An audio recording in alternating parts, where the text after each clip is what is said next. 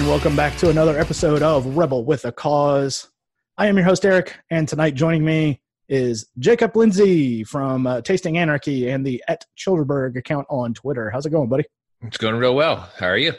Oh, doing pretty good, doing pretty good. So um, I listened uh, to the rest of the episode that we all did with uh, Shane for his birthday. Oh, yeah. And uh, I, I couldn't help but notice that Carr was basically shutting down everything you were trying to say. Oh, was he? yeah, so it's like, yeah, you were like bringing up, uh, you know, ghost hunting and uh, you know, writing better sci-fi and everything, and he was just like, yeah, yeah I'm not going to do any of that. I, I do. I have the. I have this tendency to, uh, I guess, dominate. Like, it's something I try to work on, but I, I, I do have a tendency to just like when I'm a guest on a lot of shows is to if I if I see like a lull in the conversation, just to like dominate and come in and be like, there can be no silence, and, and just like interject my own topics. yeah, dead air is the enemy of the people. So right. and that's a, not not that hard for you to uh, dominate anything because at, at Childerberg I was like you know one of the tall dudes and even you were kind of towering over me a little bit well yeah I, I am tall and and i have you know as far as like interests go like i have a very very wide range of interests yeah and so I've got something I want to talk about all the time, and I can and I can switch it up. Like I can talk about lots of stuff. I mean, most of the time it's you know I got a show. It's wine and liberty, but you know it's I'm I'm interested in all sorts. Like you said, I, I like I'm interested in the ghost stuff. I don't really necessarily have like a lot of experience with it, but I do have uh, some like what people I guess would describe as like woo woo interests and experiences, and then but I also have like you know mechanical interests and uh, I'm, you know, I, I just ordered a new dog, so I'm like super excited about dogs right now, and and making this one trained a little better than my old one, and like that. So like it's just it's you know sci-fi, same thing as what you were saying. Like I, I like sci-fi a lot, and so it's just lots of stuff that I'm interested in.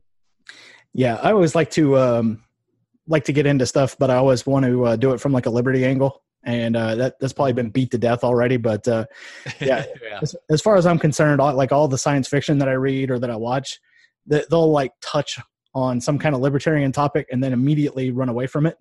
Yeah, it's like, oh, I'm going to get close to the edge, but nope, nope, that's a little bit too far. yeah, I mean, there there are. Uh, I think sci-fi does tend to lend itself toward. Um, being anti-authoritarian in a lot of ways, or or showing authoritarian as a dystopian. Right. Uh, and I mean, you you even with like Star Trek, where they're basically they're space commies. Um, there, there's a lot of that.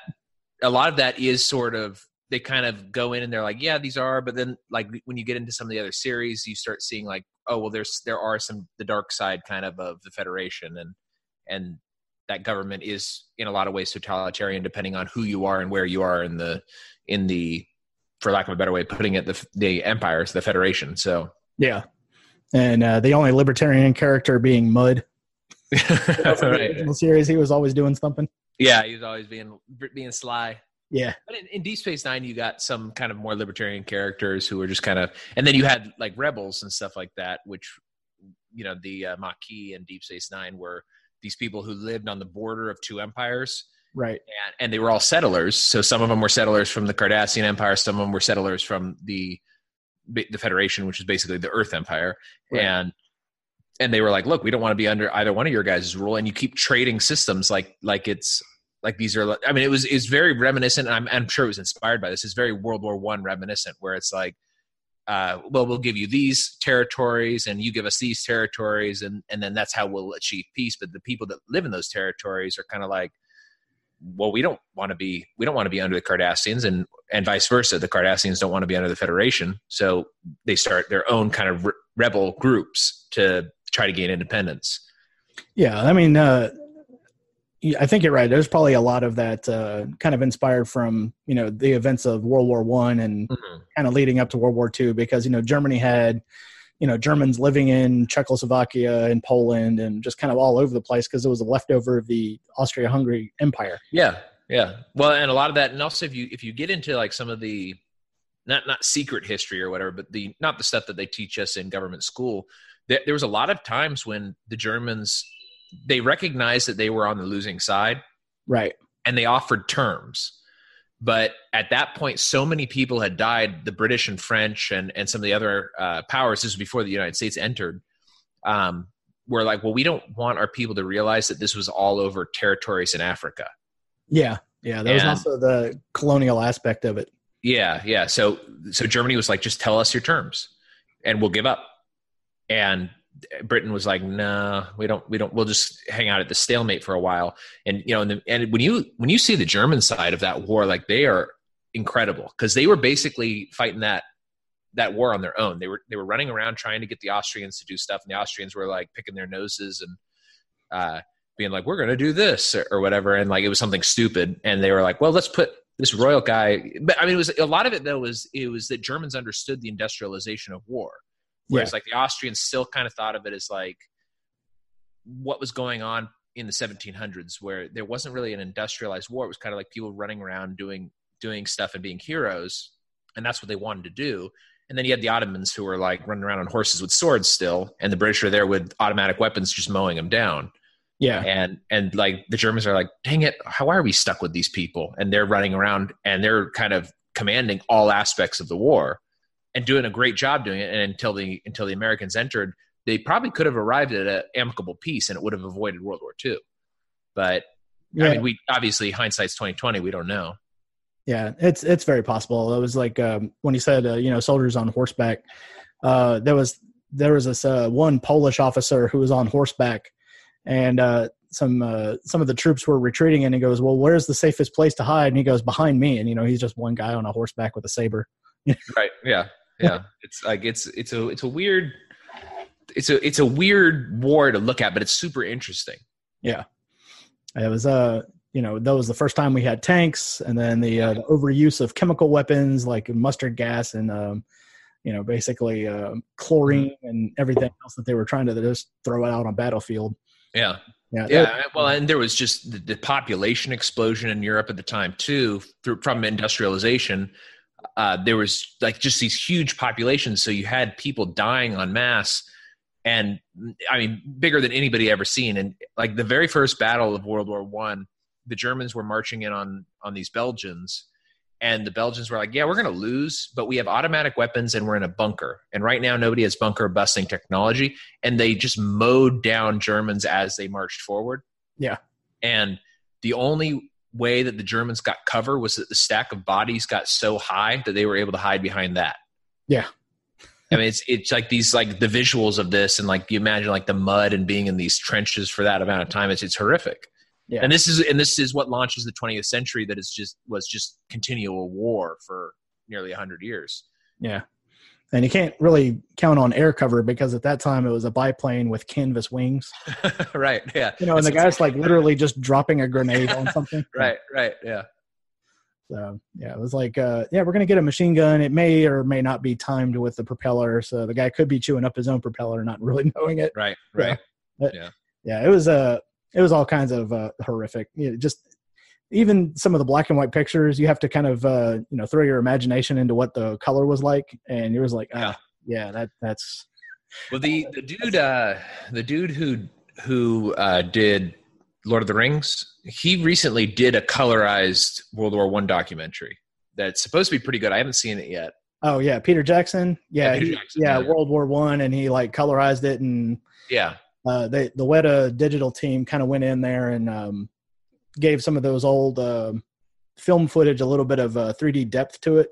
Yeah, yeah, of, yeah. The footage kind of stand out a little bit. It was a, it was really neat. Uh, I think on YouTube you can probably find like a behind the scenes process of what they were doing there. Yeah, it's pretty. Uh, it's pretty incredible. I mean, it's amazing that they've got that sort of stuff. But you know, we have you know, kind of to, to redirect this to the liberty side. We have a lot of of good liber- uh, like libertarian writers and stuff that were alive during that time and were very much influenced by that. I mean, in particular, Lud- Ludwig von Mises, yeah. who was in the military. I think he was uh, I think he was part of uh, a um, what are those gigantic cannons that shoot that shoot them really far? What are those called? Oh, that's just artillery. Artillery, yes, that's yeah. the word I was looking for. Yeah, those. I think he was in like an artillery like group. Yeah, and that was uh, back in the day where you also got um, issued a sword. Yeah, yeah, yeah. This position got overrun. mm-hmm. So I mean, like, yeah, a lot of people are influenced by that. You had, um, you had uh, Rose Wilder Lane, who was writing at that time, or I think a little bit after that time, but around that time was and was impacted by that war. Uh, I th- actually I think Ayn Rand was was around and, and was also impacted by that, but from the, on the Russian side.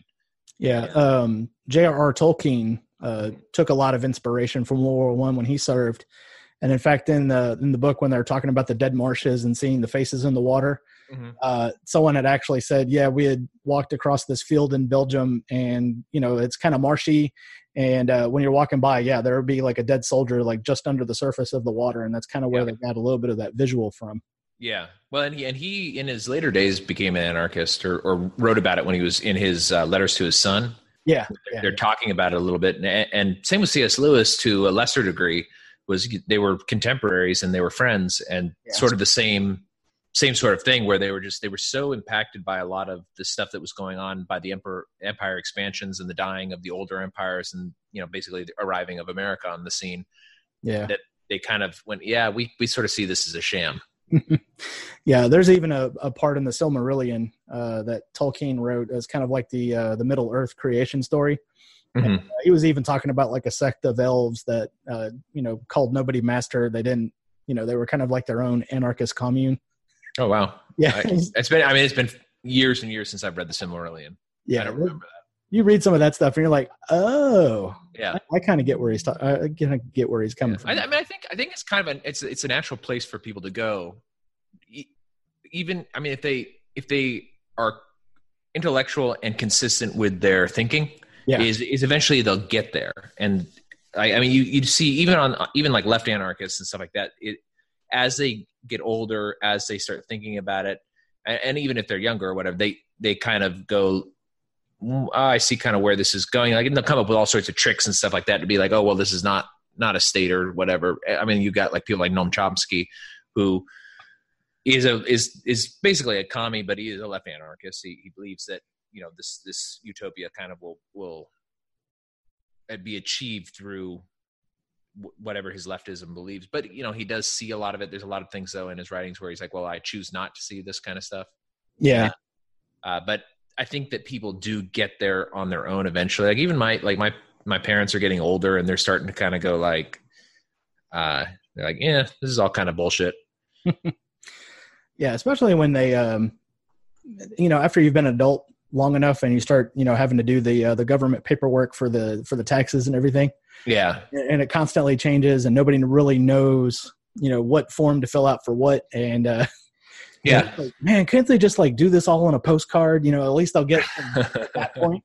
Yeah, I, I developed uh, tax software for nine years. That was that was part of that was one of my jobs. It's it's a nightmare. It's it's it's absolutely insane.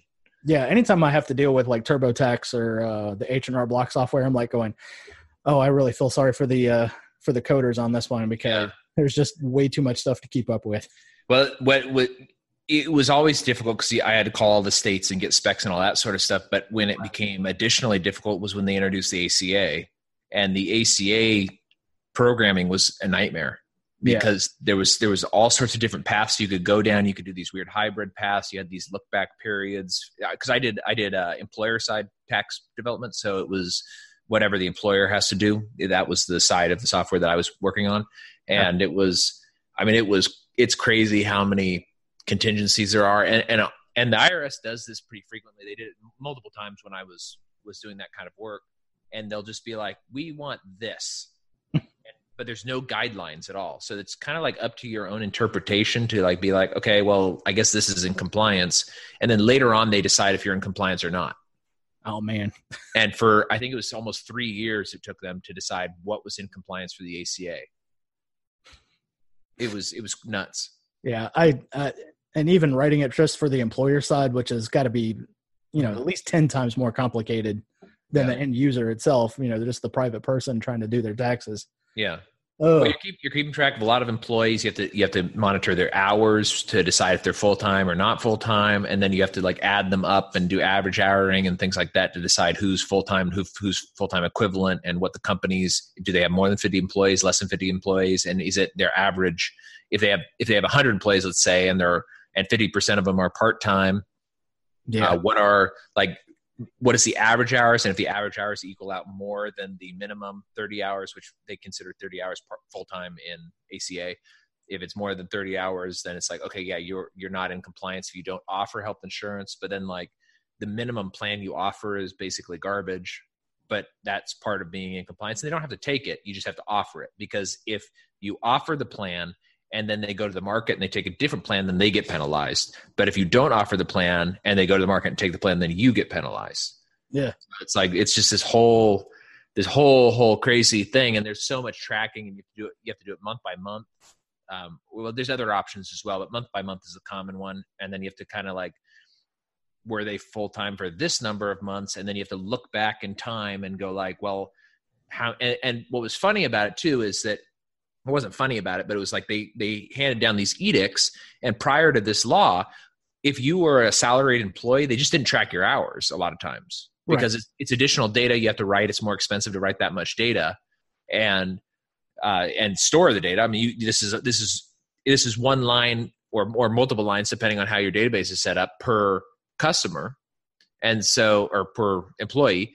And so if you're writing all these lines then it's per pay period you have a line written to store the hours for that week so this ends up being this inflated amount of data that makes the system slower depending on how how you have it set up and so most people would just go like yeah we're just not going to store that because we don't want the additional cost of storing the data well then the government comes in and they're like oh, remember how you weren't doing that? Well, we need you to do that, but we need you to do it for the for 12 months ago when you weren't doing it.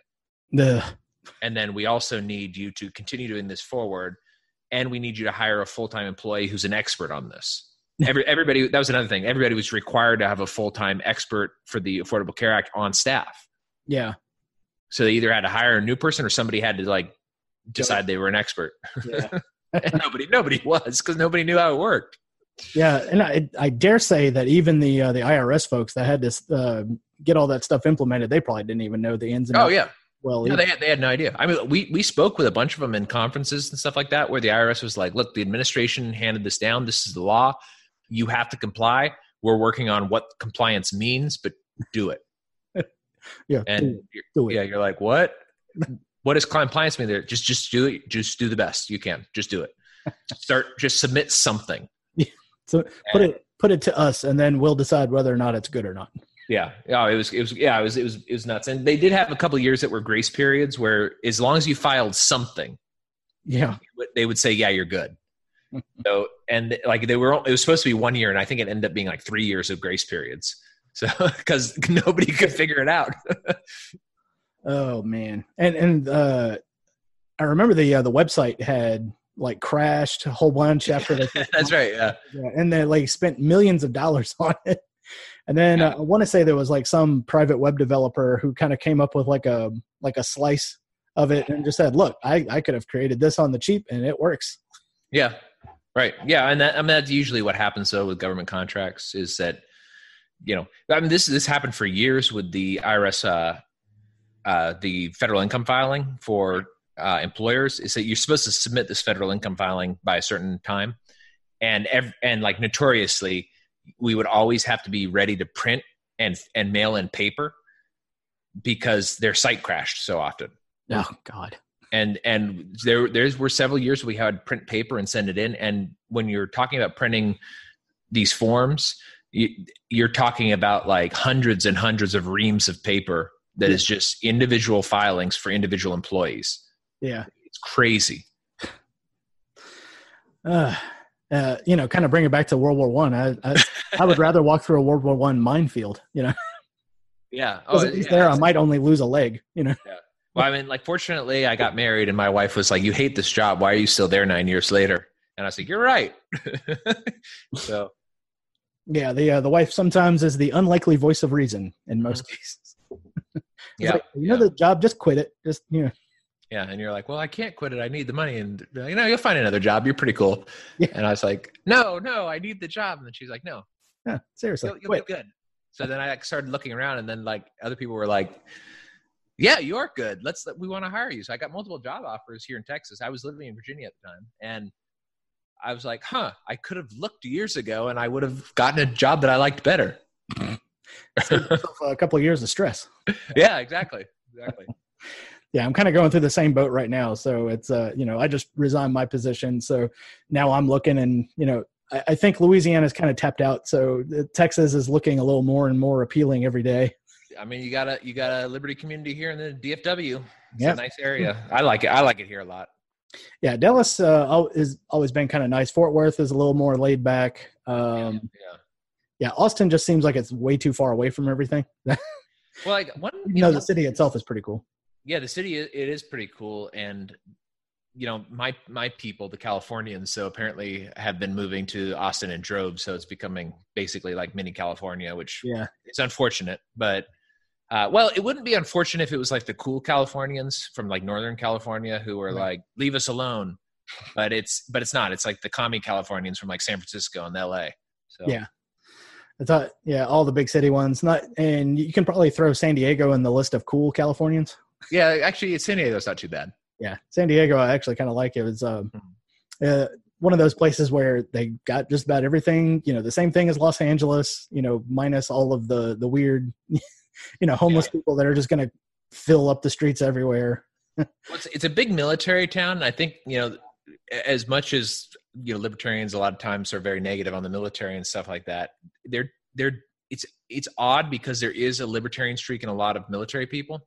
Yeah, and now a lot of times they're kind of like they they have their blinders on when it comes to like war and that sort of thing but a lot of those who do go to war and then come back they're kind of they start going like huh this is not not what i expected. And I, and I know a lot of people in my family and stuff that they join the military po- well some of them pre pre 9-11 some of them post 9-11 and they and they got there and at first they were like yeah, we need to do this. We need to go get the terrorists over there before they come and get us here. And then, right. and then it became 2008, and then it became 2012, and then yeah. it became 2016, and now it's now we're still there, and they're kind of going like, this is not what I thought. Yeah, especially when uh, the next recruit that's going to come and uh, you know relieve you of your position, you know, was born in 2000. Yeah. Right, exactly. Yeah, where they're like they're little kids, and or they were they were not even born, or they were just born, and now they're adults. Yeah, I even uh, saw one story where a guy who was in his um in his uh, it was like in mid thirties, and he was about ready to get out of the military. His son came to be part of the next unit that was going to take over for his. Wow, know, that's crazy. His son. Yeah. Who was yeah, now nineteen. You know. Yeah. That's you know I I almost went into the military when I was a lot younger because my dad's uh, still active duty actually, and I was like, oh, this will be a good thing or whatever. And he didn't say no exactly. He was like, this would be good, but don't go into foreign combat. Go yeah. into like the Coast Guard. and and I was like, huh, like that kind of was one thing. So like I think that was like his early, like his early like this is not good for my kids kind of thing. Right. Yeah, when I when I joined in 1998, it was basically to get out of a small town, and I believed all of the uh, the recruiters' lies. Yeah. So, yeah. Now, well, you know, I was yeah, only in there for about five months and 22 days, and you know, got my hernia, and I was like, oh, well, thank God, now I can get out of here. Well, I, I got I got somebody's sort of similar story where they they enlisted and it wasn't what they thought, and then they got hurt. Yeah. And they were like, well, maybe being hurt's a blessing in disguise, right. and and they took early early discharge. So, but but then you got people like my dad who you know broken both shoulders and both knees and have now metal like titanium shoulders and knees but and he's been active duty for since the 80s and he's uh, still active duty. So man talk about lifer. Ooh. Mm-hmm. he likes it. I mean his, his do- job now is mostly a desk job but he, he likes being in. I, I, there's i think it kind of you become not I wouldn't say institutionalized exactly, but like he this is the job that he knows. And he yeah. I mean it's like being a programmer. It's like I wouldn't go tomorrow and become like a auto mechanic or something like that. Yeah. Like I drastically different. Yeah. yeah. Yeah. I mean like I could probably do it. Like I mean you and I were probably we're smart enough guys that we could probably learn another trade. Yeah. But but you have to learn it. You got to start at the low end of the totem pole. And I'm already at like the higher end of the totem pole as a developer. So when I if I look for other jobs, I'm looking at stuff that I know. Right. Yeah, it's uh, and, and I kind of did the same thing. You know, in uh, 2011, I was kind of tired of answering the phones and being a tech support rep. Yeah. All right. Well, let me go get into a school and go learn something, and then you know decided I was going to go become a drafter. Mm-hmm. And that you know that took two years, and then after that, you know, it was off to the races and just changed. You know. Yeah. Yeah. The, the two are not you know simpatico as far as career paths, but you know they're they're similar enough. Yeah, yeah exactly. Yeah. So, but yeah, the uh, so ghost stories. I mean, is okay. it uh, like ghost hunting itself that you're interested in, or do you have like experiences with ghosts? I have one ghost story, I, and I told it on, and I think I probably like pumped it up a little bit on Childeberg or on uh, on Childeberg on Tasting Anarchy. We did like a Halloween episode. Oh, nice. Where I did like my ghost story. I have one, and it's not even really a very, it's not a, it's not a great ghost story. It was just kind of weird. But that's not really what got me interested in ghost stories. Like I'll, I'll recount it real quick because okay. it's, pretty short, it's a pretty short story. So when I was real little, like maybe seven or eight years old, my uh, my aunt lived up in the mountains in California, and we would go up and visit her. It was about an hour hour north of where we lived, which is about 45 minutes away from Sacramento. So we went up in the mountains. We were going to go see her. It's a place called Grizzly Flats, and you get off you get off the main highway, and it's just all these winding roads going up in the mountains, and you cross over a lot of. They're two lane bridges, but they're narrow enough that they probably shouldn't be two lane bridges. So people have to kind of wait and let each other go across. Right. And this is like the this is the mid 90s, maybe 96. It might even have been earlier. It might have been like 94, 95. And um, so we're we're going. We went up, and then we when we came back uh, it was still light outside because my mom didn't like driving up there at night. And when we came back, we found this like old lady had crashed her old, it was like a Buick or Cadillac, some sort of like big old boat car, had crashed it on one of these bridges. And she was she she was okay. Like my mom got out of the car and went and talked to her and, and was like, Are you all right? And she's like, Yeah, I'm okay, but the wheel has broken off of my car. I'm not gonna be able to move it. And we could get around her. It was enough, it was enough space that we could get around. And so my mom said, uh, stay with your car um, I'll drive up the road to. So it was the roads were real narrow, so you couldn't really like turn around. You had to get to one of the places that had sort of those pull offs, so you could turn around. Right. And so she's like, "There's a pull off up here. I can pull off, turn around, come back, and we'll get you, and we'll bring you back up to town because the town of Grizzly Flats was, you know, a couple miles up the road or something." And while my mom and her are talking, this this other dude comes by with his big old truck and, uh, you know, four by four or whatever, and he he gets out and he says, uh, oh yeah, you know, I'll I'll I'll go, I'll get her as uh, she can ride with me, and you follow her because he wasn't comfortable with this old lady riding with him alone. My mom just leaving, mm-hmm. and you know, this is before cell phones and all that sort of stuff. So he was like, yeah, it's not like if something happens, I don't want I don't want to be liable. Right. So so we both decided to go up and turn around in this thing, and so we both did. And my mom, you know, was first, so she turned around, and then he turned around. When we came back, the car was gone. The old lady was gone. There was no debris on the bridge. It was just like nothing had happened. Oh, weird. It, it was bizarre. And, and my mom, you know, spent the rest of the evening, even while it was so light out and then into the dark, trying to drive up and down this road, trying to figure if the lady maybe got in her car and tried to hobble up the road and had pulled off or something like that. And we just we couldn't find her. That was like that's our one ghost story that was like I don't know if it's a ghost story exactly. It was just weird because the dude in the truck was freaked out. He was like, this, this, is impossible. The wheel was off her car. She couldn't have driven off. Yeah, it was either that or she fell off the bridge. You know. Yeah, yeah, exactly. And it was, it was. I mean, you know, it was I think not. notice that. Yeah. Yeah, you you think you'd notice now in in recent years because we always talk about this story in my family. we went back up to the bridge to look around. Right. And there is a house that is off to the side, and it's down the cliff, so you can't really see it from the road. Hmm. And, and what we were thinking is possibly she somehow got her car off and down that guy's driveway hmm. but there was but there was no debris or anything like that, and it was like the turnoff was only like five minutes up the road, so it was like a weird, yeah. a really weird situation. But we know the area pretty well, and we are like, there must have, you know. And my family's not prone to believing in ghosts. We like to talk about ghosts, but we just don't really. it's not really. yeah.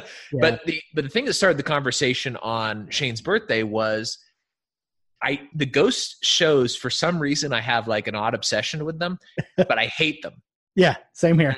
Yeah, there's they're so frustrating when I'm watching them. I'm like, you are not doing ghost hunting correctly. I could do the ghost hunting way better than this, and I could actually determine if a place was haunted or not. Whereas you guys are running around, shaking your cameras, picking up weird EVPs and stuff like that. So I came up with this idea to do a ghost show that would engage the internet and it would still have the celebrity aspect where like people are running around and being scared and stuff like that because that's what sells that's what sells the show yeah yeah people you know running and screaming what touched me you know yeah exactly exactly so what you do is you set up you set up a system of cameras in a haunted location for an extended period of time, like three months. Right.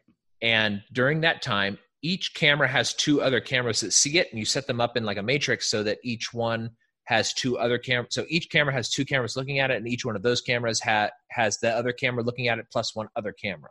Yeah. So, so kind of like a panopticon type thing with the camera system. Exactly. So that you you make sure that you have multiple angles of everything that's going on. You hook the cameras up with the EVPs and the night vision and the infrared and all those types of things. And that's how you determine or that's how you have a constant recording going on. And then you send in internet celebrities because that's what's big right now. Yeah. And allow them to run around with their handheld camcorders or whatever and be scared and stuff. And that's that's that's where you make the money. Yeah. Is is is you know, you get I, I pointed out you remember that guy who was at the bagel place that got all mad that women were laughing at him and stuff? Yeah, the bagel boss. Yeah, Bagel Boss. Yeah, I kept calling him Bagel Shrimp. I couldn't remember what his name that, was. That name fits too. yeah. So I was like, so Bagel Shrimp. I, I, was like, you get Bagel Shrimp to go in there and be afraid of ghosts and stuff like that. And he, and it, you know, he'll make his own ghosts. It'll probably be some lady who's laughing at him or something like that. And it'll be interesting for one because you'll right. because I think what people people get scared of is is what they subconsciously are afraid of. So like that aspect of it will be really interesting because um, I mean, like when I go out in the dark and stuff like that, there's stuff I'm afraid of sometimes. Yeah. So like, and I know it. Like, and I have this like weird personality where I'm like, I, I like to kind of like third party observe my own thoughts. So like, I'll be like, I'm afraid, and then like, I had like this, like I'll, I have that fear going on. This might be from like taking too much DMT, but like, uh, I'll have that weird fear going on, but then I'll kind of be able to separate myself and be like, hmm, interesting, Jacob. Why are you afraid of this situation? and uh, so like that kind of thing though would be fun and then what you do is to engage people is you allow people to do to this is the part that that car and all them were making fun of is you put it up and allow people on the internet to mark different points where they think they see something. Yeah yeah. Where they think they see a ghost. So then you you set up an algorithm to determine like if a certain number of people mark a certain moment in the video then it that warrants it going in and somebody who's serious going in manually looking at it. Right. And I want to say one of the ghost uh, shows did like a live uh, episode one Halloween, and they had like something similar to that where people could like text in if yeah. they something on one of the cameras. And uh, yeah. uh, that that particular ghost show, I was, I, I, would I would sit there and watch, and then like in the back of my mind, I'm like punching holes in everything that they're doing. Yeah, uh, it, it, it's so frustrating. watching the bathroom, but the bathroom has a window on it that I don't have a camera looking that direction. Yeah, well, that's always the problem too. Is they're like they review the footage and they're like, "We saw this," and it's like, "Yeah, but if you had a second, if you had a second camera angle on it, yeah. you could easily determine what it was." Yeah. So, it's, and I've actually been on ghost hunts before, and a lot of those that you know you're talking weeks of yeah. going out to a place, setting up cameras, setting up recorders, you know, and leaving it alone. You don't actually interact with any of the stuff. Right. And then you'll come back and set everything up in a different spot and you'll come out there, you know, when it's raining, when it's not raining, you know, yeah. try to catch yeah, yeah. the environmental variables as you can.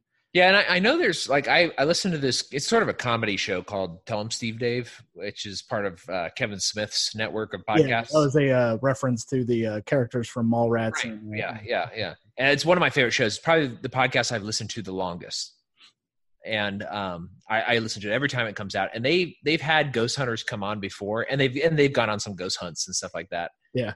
And the the episodes are re- are really funny when they do that. But the the people who are investigating, and they're not like celebrities or anything, they're weird, but they are more serious than the ones that are on TV, where they, they'll be like, "Well, we don't have a verification of that. You only had one camera." And and so and the lady you know they'll have like a psychic with them or whatever and the psychic will be like well but i felt it and so i know that this is true. And they'll be like yeah uh, i'm sure i'm sure that it is true but we don't have verification. Yeah.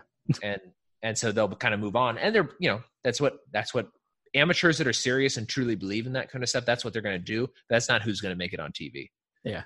And uh, uh, i think with a lot of that uh, you know evps it's so subjective. Oh yeah. Because you know like i was telling you earlier with the uh, my audio being low for the eric laprice episode you know i had to boost all, all the audio up like 40 decibels and that's basically what you're doing with evp work. So you're trying to listen to something in the static background.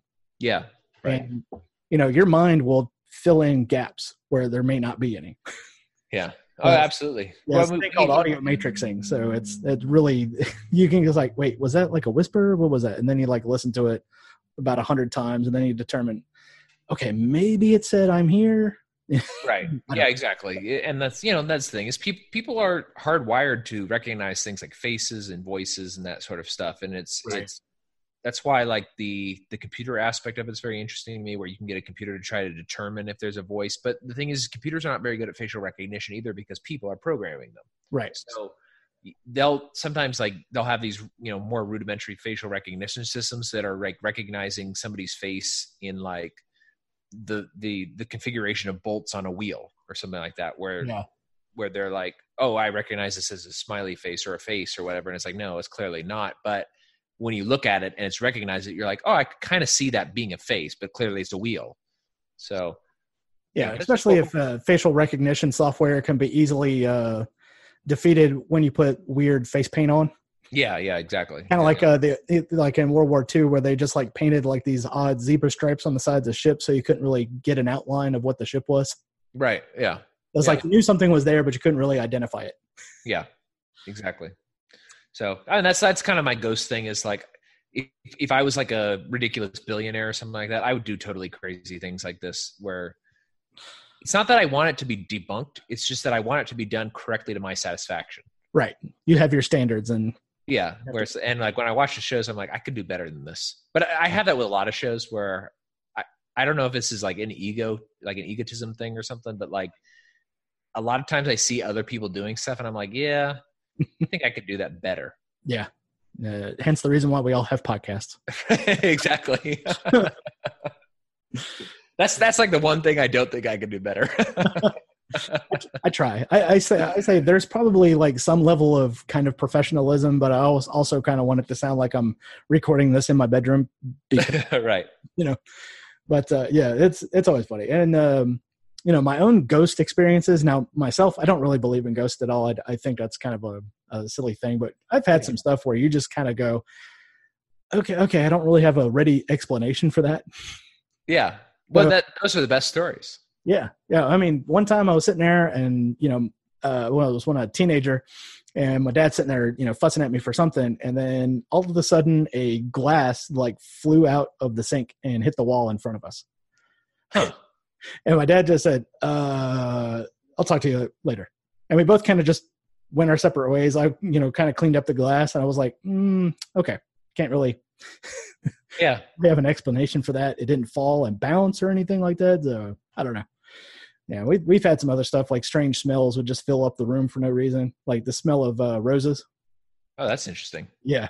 And you're just kind of like, okay. But you can definitely almost kind of feel something has changed and then yeah. you know as quickly as you notice it it goes away type of stuff yeah, you know this is one of the things that like when i was really into psychedelics that we we sort of like this is one idea that kind of permeates that is that uh, so everything that happens in the world around you and this maybe this is going to like thaddeus russell uh, postmodernism or whatever everything yeah. that happens around you in the world is an interpretation of signals through your senses and it's then interpreted by your brain or interpreted by your brain and um, yeah, what's the fact on that? It's like less than a tenth of a second.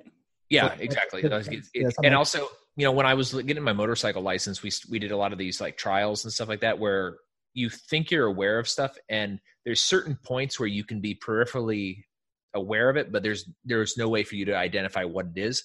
But yeah. your brain will try to fill in what it is. Yeah, and so uh, like one of the things that you do is you have these big playing cards, and so somebody will stand next to you and they'll and they'll be pulling the playing card toward you, and it, and once it gets in front of you, you'll be able to identify, identify that that's like a you know a seven of hearts or whatever. Right. But you you can kind of tell on the side that there's something there, and then at like you know 90 degrees, you can kind of tell that it's red, and then you can start kind of seeing that oh it's not a face card, and then eventually you can kind of see that it's it's a seven yeah. parts or whatever. And so a lot of that stuff kind of goes into this. And one of the things that happens with uh, like psychedelics and, and also I'm like way into lucid dreaming. I've been I've been keeping a dream journal for years and and doing lucid dreaming practices and stuff like that for probably 12 years. Oh, see, now that's interesting because I can lucid dream and I've never been trained.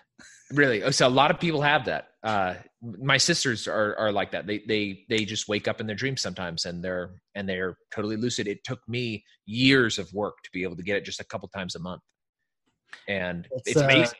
Yeah, for me, it doesn't happen every time, but there's yeah, there's some instances where I'm like, oh no, this is a dream. Yeah. and then you can. Yeah. start Well, I think it has to do with what's that? I said then you can just start controlling things that are going on in the dream. And Yeah. usually Yeah. about the time when I can start doing that, then I'll wake up. But it's uh yeah, it's always kind of like jarring at first. You're Yeah. like, oh no, I can't see my hands correctly. This is a dream. Well, that and that's one of the dream signs that like I learned to use was is was like what are my hands like? And so sometimes like they would like fold together like weaved bacon or something like that, and I'd be like, oh, okay, yeah, I'm dreaming now. Um, when I first started learning how to do it, like people would come and visit me and be like, hey, Jake, you're dreaming, and I'd be like, what? And they'd be like, look at your hands, and I'd be like, oh, oh yeah, I am dreaming, and then we could do stuff like we could talk, we could talk or whatever. But a lot of that stuff. So one of the, like what I was getting to though is like in psychedelics and in lucid dreaming and that sort of stuff. When people are like, well, it's not real it's there there's there's shared reality that you and I can talk about and you know we get into this in politics and things like that but there's also like you have to also keep in mind that all of that stuff that's going on is interpretations of of stimuli to your brain and when you're in a psychedelic state or when you're in a dream state those those signals are, are just a different type of signal so to you it's the same thing to your Yeah. brain it, it doesn't it doesn't matter if it's chemically induced by DMT or hallucinogenic mushrooms, or it doesn't matter if you're in a REM state and your logical processes in your brain are shut off. It's it's all it's all the same thing. Is your your brain is getting input. In one case, it's input from stimuli from external sources. In the other case, it's it's stimuli from either chemicals or from internal sources. But Right. it's all it's all brain stimuli. So if you can't tell the difference between what's real and what's not real, then what is the difference? Yeah. And that and that was like one of those like kind of these woo woo spiritual things or whatever that a lot of like people who are psychonauts or dream explorers and that sort of stuff get is that it's like, well, no, this is a different world. And it may be it may be an internal world. Like I'm not saying one way or the other. It may be an internal world. It's all your in your brain, but it doesn't seem that way. Yeah. Yeah, because it all seems real. Yeah. Because I mean, you can swear that you're reaching out and touching something, or you can smell something, or Right. it, Yeah. it- uh, especially if you have like uh, visual dreams that are in color. Uh, that's the Yeah. other one that, that gets. Most of my dreams are in black and white. Oh, interesting. Uh, yeah, the moment that I realize I'm dreaming, it, I'll start getting in those little hues of red and green and stuff, and they'll start coming in right before I wake up. So, Hmm. so weird. That's that's interesting. I I- don't think I've ever had a black and white dream. Like my my, I, I keep a dream journal. So like just because I'm interested in what my sleeping brain is doing, but then I also when I become lucid, it it's oftentimes it's like so I have like two dream guides, quote unquote, that are characters that regularly show up and tell me I'm dreaming. Yeah. One is my grandpa who died in the 90s, uh, 98, uh, and he shows up. And what's cool is when he shows up, he and I like I'm like, yeah, I don't really care what's going on in the rest of the dream. You and I are just going to talk. Right. And like I remember like being really sad in the one of the first dreams that he showed up in and, and told me, uh, and I was like, yeah, but you're not real. And he's like, yeah, but if you can't tell the difference, then what is the difference? That's kind of where I started getting it from. And I was like, yeah, you're right. Like I just want to talk to my grandpa, and so that was like a cool thing. But then uh, the other the other dream guide or whatever is this this teenager named Two Gun who shows up, and like it's a weird a weird name, but his name's Two Gun, Yeah. and he that just strange name. yeah, yeah, but that's his name all the time, and and but he doesn't always look exactly the same. He's usually a teenager, but he he comes in or whatever. Like I remember the first time he showed up is he was a cameraman. I was in this dream where we were filming like a reality show of this Asian family that was like fighting, Okay. And then like something happened, and I was like, "This is weird. This I I don't work on a film set. Like I'm not. I don't do this sort of stuff." And then Why like would I be here? yeah, why, yeah, exactly. Why why would I be here? And Two Gun is the dude filming, and he turns over to me, and goes, "Shh, they don't know that you're dreaming." Oh, okay. And and like, but you know, but you know, I'm dreaming.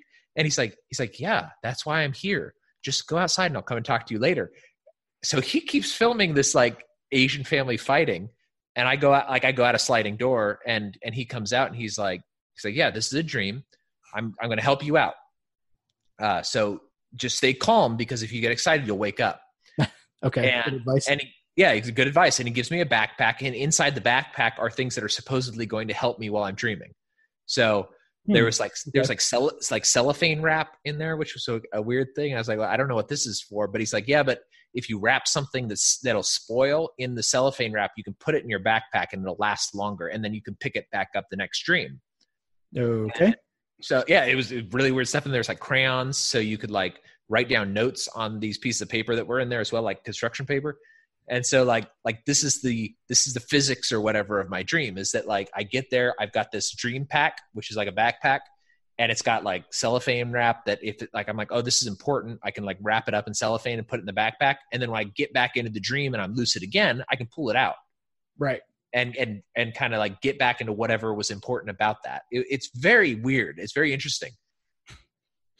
Yeah. Uh anytime I've ever lucid dreamed, I don't have like a guide or anything. It just kind of I'll kind of notice something was off and yeah, either look down at my hands or I'll try to read something and like all of the characters are just kind of gibberish and I can't yeah. read anything. And then I'll just like, oh no, this is a dream, and then I'll just right. kind of do whatever. Well, both of both of those, like in the in the uh, dream world, like dream dream, like whatever they call uh, they call them o- oneironauts, um, the people who explore their dreams those are both really common uh, things that you can use for dream signs.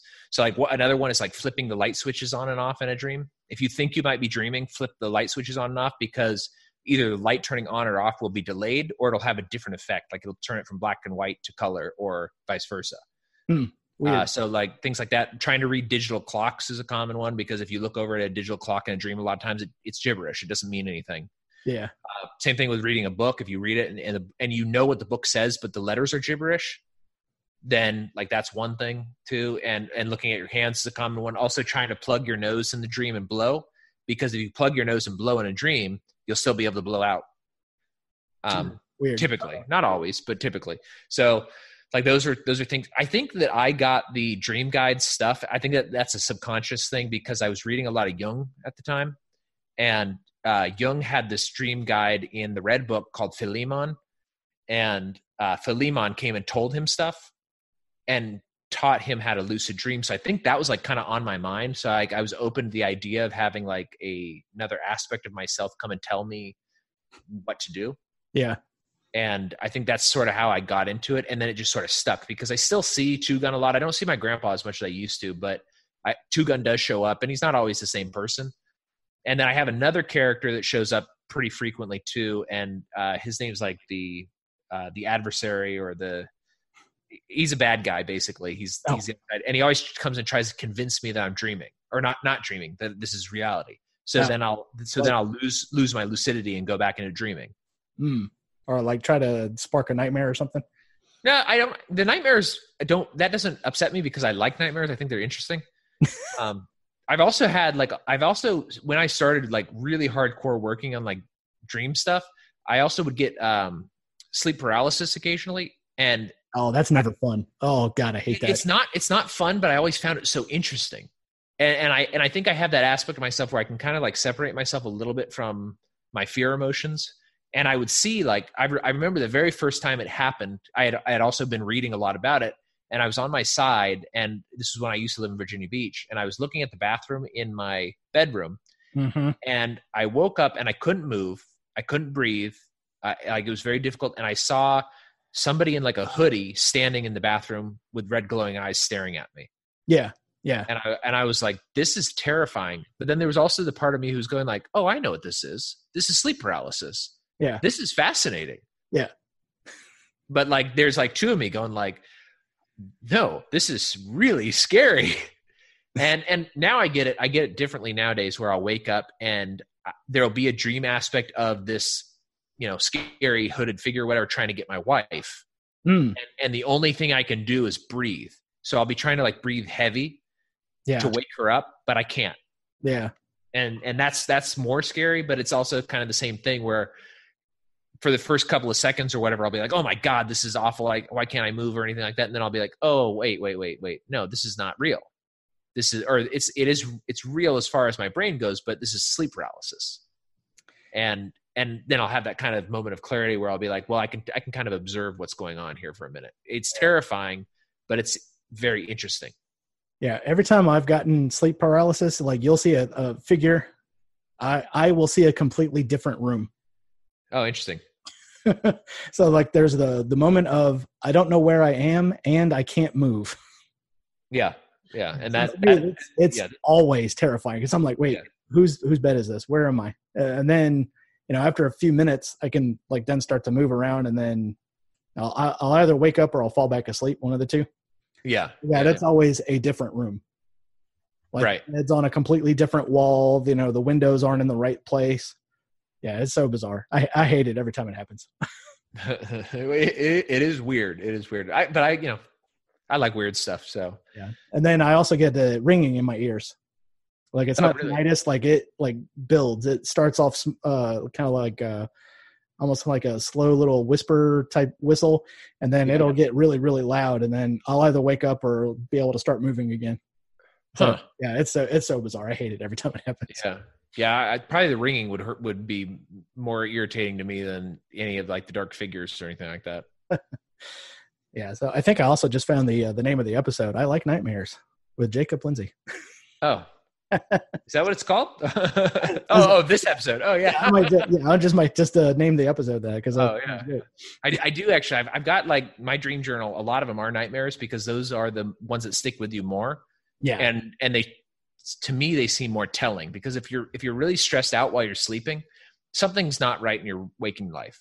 Yeah, and uh, and so like you can kind of like observe that and go like okay well, what is this what's going on? Like i don't believe in like the standard interpretation of dreams where you get like a book and you're like if you see john bolton with a thick mustache you know then you're worried about this thing or whatever. It's like and now I, I don't i don't i don't believe in interpretation like that. I go for there's more of a there's a one two three there's a book called like one two three awake or something like that where and he goes through the interpretation of using the context of the dream but also the emotional application of what was going on in the dream. So if yeah. you see, you know, if you see John Bolton with a mustache and you're like in love with him, that means something completely different than if you see John Bolton with a mustache and you hate him. Yeah. So it, it, just because he's got a mustache doesn't mean anything in particular. It, the context of what's going on and the emotional, the feelings that you have in the moment, that's what matters. Hmm. That's an interesting way of looking at it. Yeah. Yeah, because I, I I've often thought that dreams were just basically the brain is compiling information, and so it's just throwing random bits out there for you to look at. Well, there's there is one. I mean, there's there's some like one of the things that they've done a lot with like sleep research and stuff like that is that if you like let's say that you play a video game all day long and then at night you may not necessarily dream exactly about that video game, but a lot of the stuff that goes on in the dream uh, will be reinforcing the skills that you need in that video game. Yeah, and, themes will. Yeah, yeah, the themes will be there and stuff like that. And then when you wake up the next day, you'll be slightly better at that video game.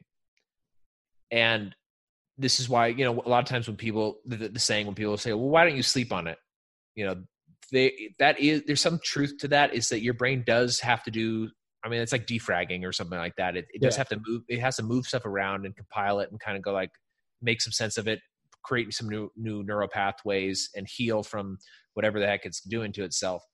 And that is going that does there is part of that and it is sending a lot of kind of wild signals at that time. And then your brain may compile that into a story. But the the added aspect of it of being able like being able to become lucid and, and turning those logical processes back on and then there being some sort of message in there to me is where it kind of gets woo woo so it's like yeah i don't one of the things my old roommate and I used to try to do, and we never we were never successful at it, but you hear this all the time, is uh, we used to try to like get into each other's dreams. Yeah, yeah, that's my uh, younger brother and I tried doing that a few times. It's yeah. So we we had success to it, but well, we had a third party. Our my buddy Fred Federali is we would we would his name would, was Federali. His last name his last name is Federali. Oh, okay. yeah, his first name is Mike, but um, we would he would give us both like code words individually and he'd be like okay share this word in your dreams and then you'll know if you were really there and it, it never worked. But yeah. uh, there, there's been a lot of projects and stuff like that where they do it. And there's also like some really interesting projects where they try to do sort of like uh, combined dreaming and like things. But there's this other pretty neat theory which I, I think i put a little bit more stock in it and it's where um, it's called um, spontan- spontaneous synchronization. And it's it's this thing that it's also like a lot of people talk about it and they call it like morphic fields and stuff like that. Mm-hmm. So it's it's where like in like the the really famous example of it is um, in Scotland. I, th- I, think it was Scotland. I, I may totally be getting the countries wrong, but there was like in Scotland one day. You know what a cattle gate is? Um, I guess based off of the word, it has to be a gate for cattle. But yeah, it's it's for livestock, but it's like it's basically you don't have to have like a door that closes. It's basically it's the way that you build the uh, like a little bridge. The cattle don't like stepping on it, so they. Oh won't. yeah, yeah, yeah. You'll see that in Texas. It's basically made of like yeah. pipes on the ground, and the cat. Yeah, yeah, yeah. Cows don't yeah. want to step on it because they're right. afraid of stepping into a hole. Yeah. Yeah, yeah, exactly. So there's these cattle gates, and in Scotland, the sheep discovered that it could lay down on one side of the cattle gate and roll over and get to the other side and mm. then could go graze on that side and then and then at almost the exact same time when people are starting to report this in in scotland for the very first time sheep were starting to do it in um, australia so kind of like a hundredth monkey uh, theory, but plain. Yeah, it, it's very much like the hundredth monkey theory. It's it's that it's that like these things do happen occasionally, and they say it's morphic field. So it's like same thing with like the invention of the telephone. Is you have these it's accumulation of events and experience over time and w- how long these things have been used and in practice. And then eventually two people simultaneously will arrive at the exact same invention. So when yeah, when alexander graham yeah discovery of electricity was like that. Yeah yeah exactly. well when when alexander graham bell made that first phone call something like three days later this italian dude did the same thing with almost the exact same equipment. Yeah it might have been marconi or was he the radio uh, it might have been. I'm not. I don't remember who it was, but it was. It was some Italian dude. So Marconi sounds right. so, so with this this sort of spontaneous synchronization or this morphic field type of thing is that through various experiences that people are having over a certain amount of time, you may share a dream that is like 90% similar with somebody else that's in your life.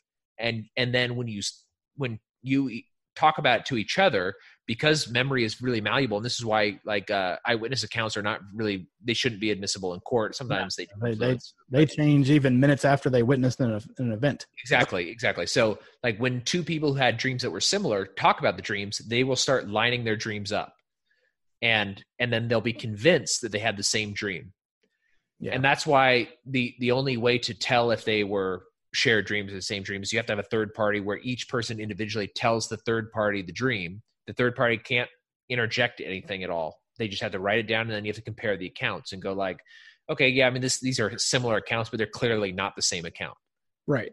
And uh, and and that's the thing too is like when when you start doing like dream recording and stuff like that, like I do with on uh, what by writing them down and stuff. Uh, it's um, you have to do it immediately, or the dream starts to change. And as you think about it throughout the day, you start filling in gaps too. Yeah. And and it's hard to identify what you actually dream because the visuals are there in your mind when you're trying to recall it. Yeah, you may not have the words to to describe it. Exactly. Yeah. So like, so a lot of time, a lot of what a lot of people will do is they'll wake up, they'll grab their phone, and they'll record it verbally. And I used to do that, but like most of my recordings end up being like, and I, uh, and like I, I was like, I don't, I don't know what I'm saying in this. I could, I could make out maybe three words from it, but I would all I do writing down. I I I I also I built I made a like this is my like my favorite invention or whatever of myself is I took like a, a, LED light and I put it into a pen so that the pen would turn the light would turn on red so that it wouldn't mess up my uh yeah your night vision or whatever yeah my night vision so I could write on the paper without turning on a light and like that worked pretty well but then like I'd wake up in the morning and like I'd have stuff like written on top of other stuff so like deciphering it was very difficult but like it, it works a little bit better than the recording. So like, cause I can kind of like divide it up a little bit, but I don't know. It's a, it's a fun thing. It's one of those, one of the many things that I'm interested in. Yeah. Uh, yeah. Dreams are always, always kind of fun. And I didn't have to Joe Rogan you, uh, about the DMT. So it's all good. So. well, yeah. I mean, I have done a lot of DMT, so I've only done it the one time. And the first time I, you know, saw the little clockwork elf and, you know, that was, that was enough. Yeah. Uh, I I did it. I did it like every day for a month, and then they told me don't come back, and I was like, hmm, I think okay. I'm done. All right, I think I'm done. But it was like one of those things where I, I was actually listening to Rogan, and so he mentioned in there that you can make it, and I was like, what? Oh yeah. I, I've got to make this. And so like the next day I'm making it and calling Mason up and being like, I'm making this. We're gonna we're gonna go on these DMT trips and stuff like that.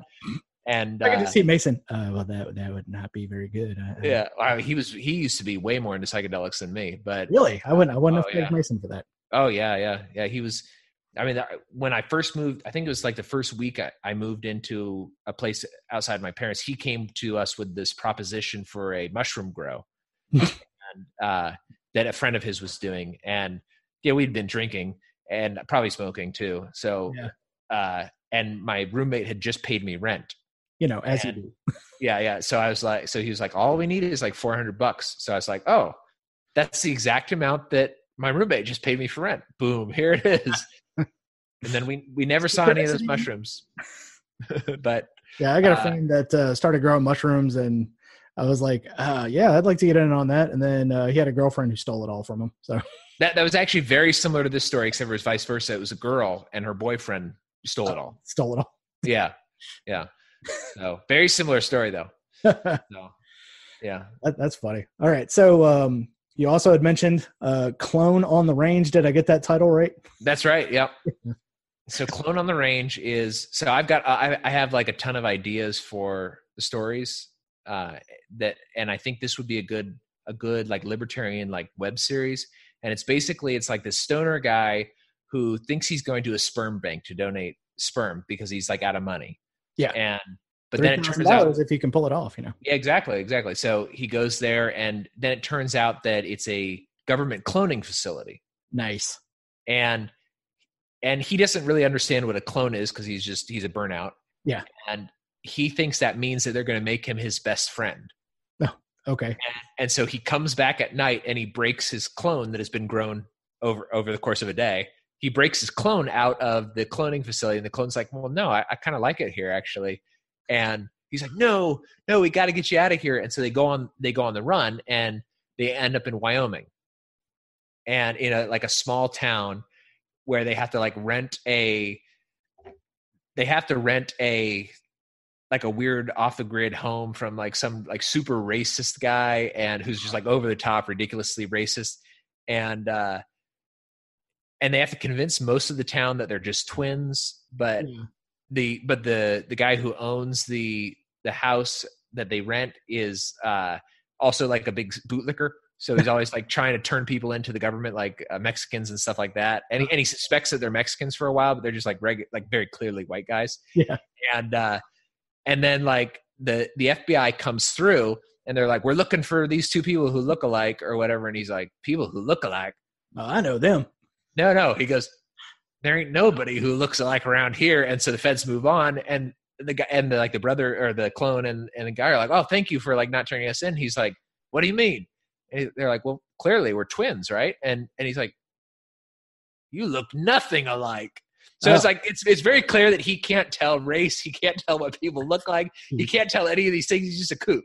Oh, so face blind on top of everything else. Right, right, exactly. And then there's like there's some uh I, I figured like we either like some dude would play the the clone and the regular guy and they we just use camera tricks to to film it or whatever and then there would be twins in town that are girls but it's just clearly them in in wigs Yeah. so, so like things like that where it would be just that that's just the gist of the story is it's like the misadventures of two people trying to avoid the government because one of them's a government created clone and the other is like a hippie burnout Nice.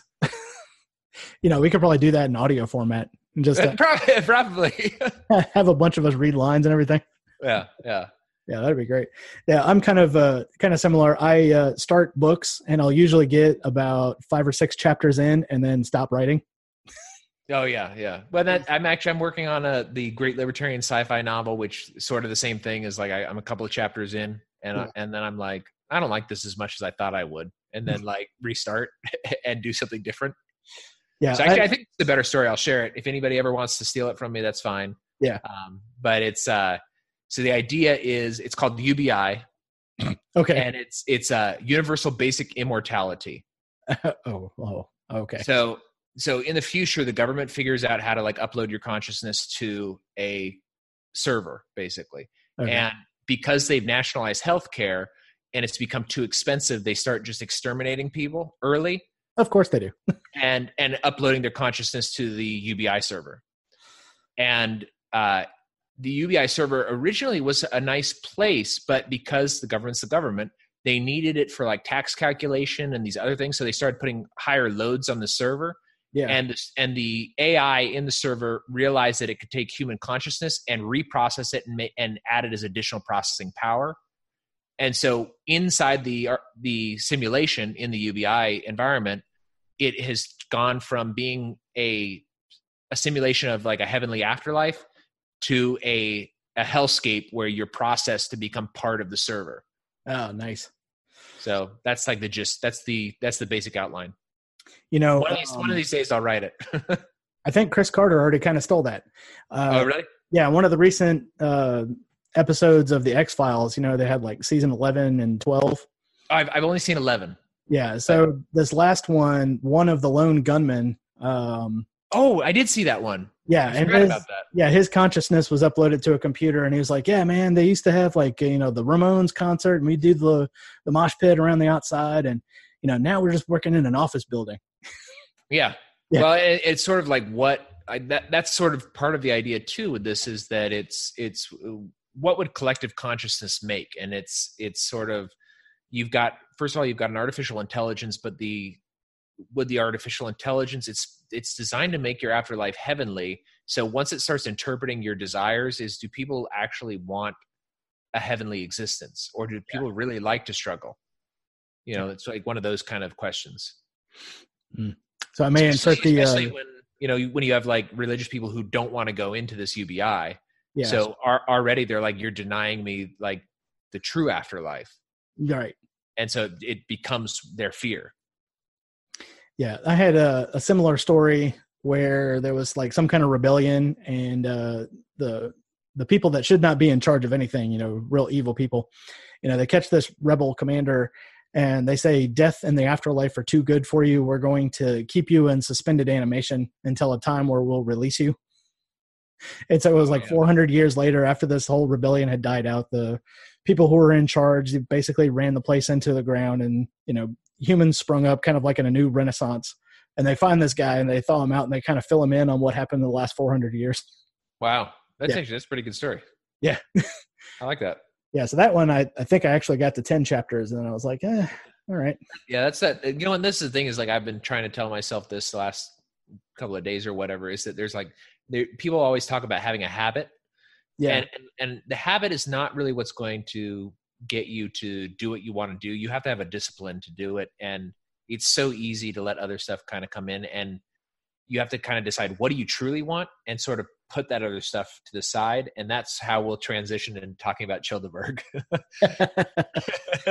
because that because i i've actually i got to go here in a, in a couple of minutes but um okay. i do i do kind of want to talk about childerberg you were at the first one which uh was awesome Yes. And, and this uh, Childerberg dose, which is coming up on uh, May 23rd and 26th of 2020 at Emma Long Metro Park in Austin, Texas, is going to be it's going to be just as good because all the same people are going to be there, but it's also going to be better because more people are going to be there and we're going to have more stuff going on. Yeah, yeah. And uh, right now, I'm designing the uh, the side panel for the uh, the chill dozer, which I'm calling um, the yeah, bus that's going to take people back and forth to the uh, to the convention. Yeah, I think that's a great idea because I think that people that'll be recognizable, and a lot of people will will kind of want to come. And I noticed too, there's a lot of people. The chatter going around online is that there's a lot of people who are, who are kind of interested in in the LNC, but they're not so interested that they want to be there the entire time. Right and there are a lot of cool things going on there. So if you guys, if if any listeners are want to go to the LNC, it, it's not all day long, and there are, you know, we're going to be running the the Childerberg van, the Chilldozer, to come and pick people up and bring them back to the Childerberg thing. So if you want to kind of save money and come hang out with us at night, uh, the you know, as it was last time, the campsites are free. Uh, of course, we encourage donations and T-shirts purchases, so that that helps us cover all that.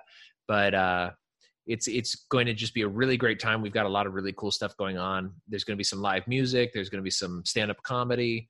Uh, we have a couple of people who want to talk to do, like give talks. Like one guy wants to give talks on medical tourism. So oh, they'll be they'll just be kind of like cool stuff going on. Everybody's free to do whatever they want. It's it's going to be you know. Do you know Anarcho Forco? Uh, that's the big thing up in. Uh, oh no, that was the Acapulco because I know there was also a uh, uh, a PorcFest um, fork as well, where they had set up. Well, this this one was a this was an Anarchapulco fork. Yeah, called Anarcho Forco, and I've been thinking about like trying to figure out how to do this maybe for the third Childerberg or whatever. They had like this. I thought this was a really cool idea, which is you're allowed to put on whatever sort of event or show you want as long as there's enough slots available and as long as you have a ticket. Yeah.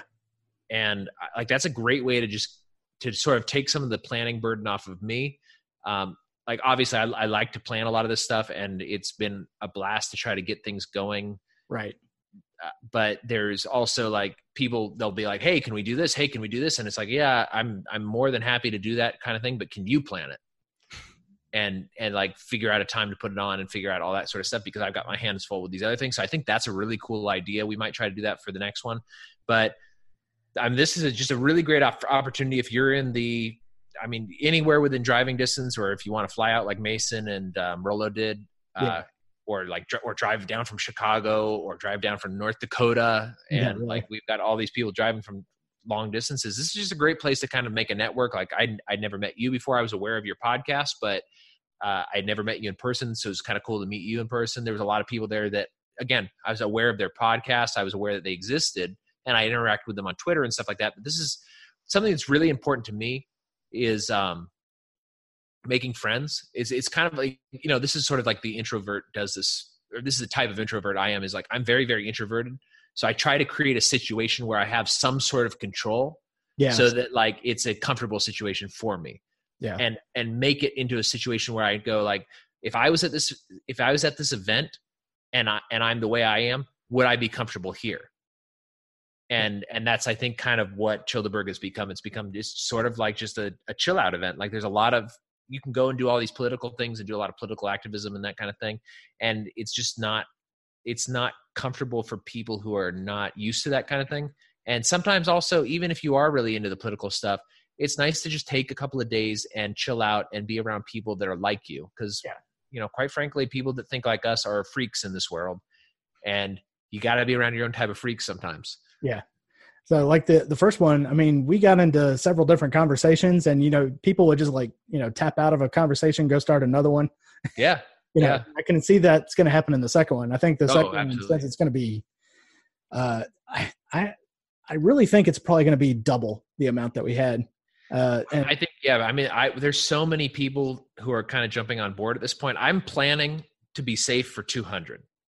So if wow. if I, I don't know for sure that it'll get to that, but I'm just to be safe. I want to have, you know, I, I was planning for something like I think 45 or 50 at the first one. Yeah. Or, or, no, I think I had enough spaces for everybody to have just one other person in their camp space up to 36. Yeah. And then but then like when I got there and saw the the space and looked at it online, I was like, yeah, we're we've got plenty of space. Yeah, there was plenty of room, even with the what was it like twenty or thirty people that were there. I mean, yeah, it was, it was uh, 30, 35 people total. Yeah, so, yeah. So we, if you count the baby, so, uh, and so I, I'm thinking I'm I'm planning for 200. If 200 show up, awesome. If more than 200 show up, it might be tight, but we'll be able to fit it because uh, I've got and I think this is very fitting because it's, it's reminiscent of Bohemian Grove. The campsite section that we have is called the Grove. Oh, nice. Yeah, so that I think that'll be cool. And then we spilled over. We got the sand volleyball court in our section. Uh, there's a there's a uh, like a buoyed beach very nearby that if you have kids, you can bring them down to the buoyed beach and go swimming. There's some really nice hiking trails if you want to do hiking. Of course, there's going to be drinking and eating and and idea sharing and stuff like that but like I and I and like I said, we're going to be doing some stand up comedy and we're going to be doing some live music. So yeah, uh, look forward to all that. Yeah. Uh, well, then I definitely plan on doing a set of stand up. So oh, all right, yeah, yeah, you're, you're more than invited. Yeah. So uh, we had one question from uh, Bobby Joe Woods: Is there going to be any teetotalers there? Uh, yeah, there will be some. Well, if my wife comes, there'll be at least one. I, I also believe that there is going to be a pregnant woman there, and so she will not be allowed to drink at that time. Yeah, um, or she she will take responsibility for herself and choose not to drink at that yeah. time. So, uh, so there's at least two. I'm sure there will be more. There's there's a couple of people that I know are coming that are kind of more quote unquote normies, and I don't I don't know if they drink or not. Uh, I, I if if they do, probably not he- heavily. Yeah, maybe like But- a few beers or whatever. But Yeah, but you know what? If you're not a drinker and you want to come, it's always fun to see other people getting drunk and making fools of themselves. So yeah, come I and think, see the spectacle. yeah, I think it's going to be great no matter what. So, Yeah, I think so too. and I'm going to be one of those uh, poor saps that's going to go like back and forth all the time. So, I I I, I would like to if I wasn't running the event because I am kind of curious. Uh, I was supposed to be a delegate in 2012, and I ended up not being a delegate. Uh, I was a delegate for 2018, and so I didn't get to see all the side stuff that was going on. yeah, And so this time I'm planning on not being a delegate, so I can kind of check out some of the you know the side talks because the, there's usually Yeah. a lot of interesting stuff that goes on. yeah, and, and there'll, be, there'll be a lot of podcasters and stuff there. Actually, if you uh, you should if you have like a portable recorder, or if you want to borrow my portable portable recorder, it might be kind of cool for you to go around and get like little clips from people that are going to be there. That'd be kind of cool. Yeah, I'm gonna see if I can get like a portable recorder, or I'll just do like I did with the first one. I'll just bring all of my recording gear since it's pretty light and packable, anyways. Yeah, that that was actually really cool. That episode that you did with Mr. Sue turned out really well. Yeah, it, it was pretty fun. And Anna Adams coming up behind me with a ranting. Yeah. That was great. Yeah, that was it was very good. All right. Well, I think we'll uh, cut it there. Thanks, Jake, for being on. And Absolutely. and we'll catch you around on Childerberg, and of course, listen to uh, his podcast "Tasting Anarchy" with uh, Mason, and also uh, check him out online on Twitter at Tasting Anarchy, and uh, he also runs the at Childerberg account as well. Maybe Dark Tom Woods, or is that somebody else? That's somebody else. I have no idea who does that, but it's a Hmm. great account, so follow it anyways. The plot thickens. Yeah. All right, Jake, take it easy. We'll see you around, buddy. All right, take it easy, man. All right.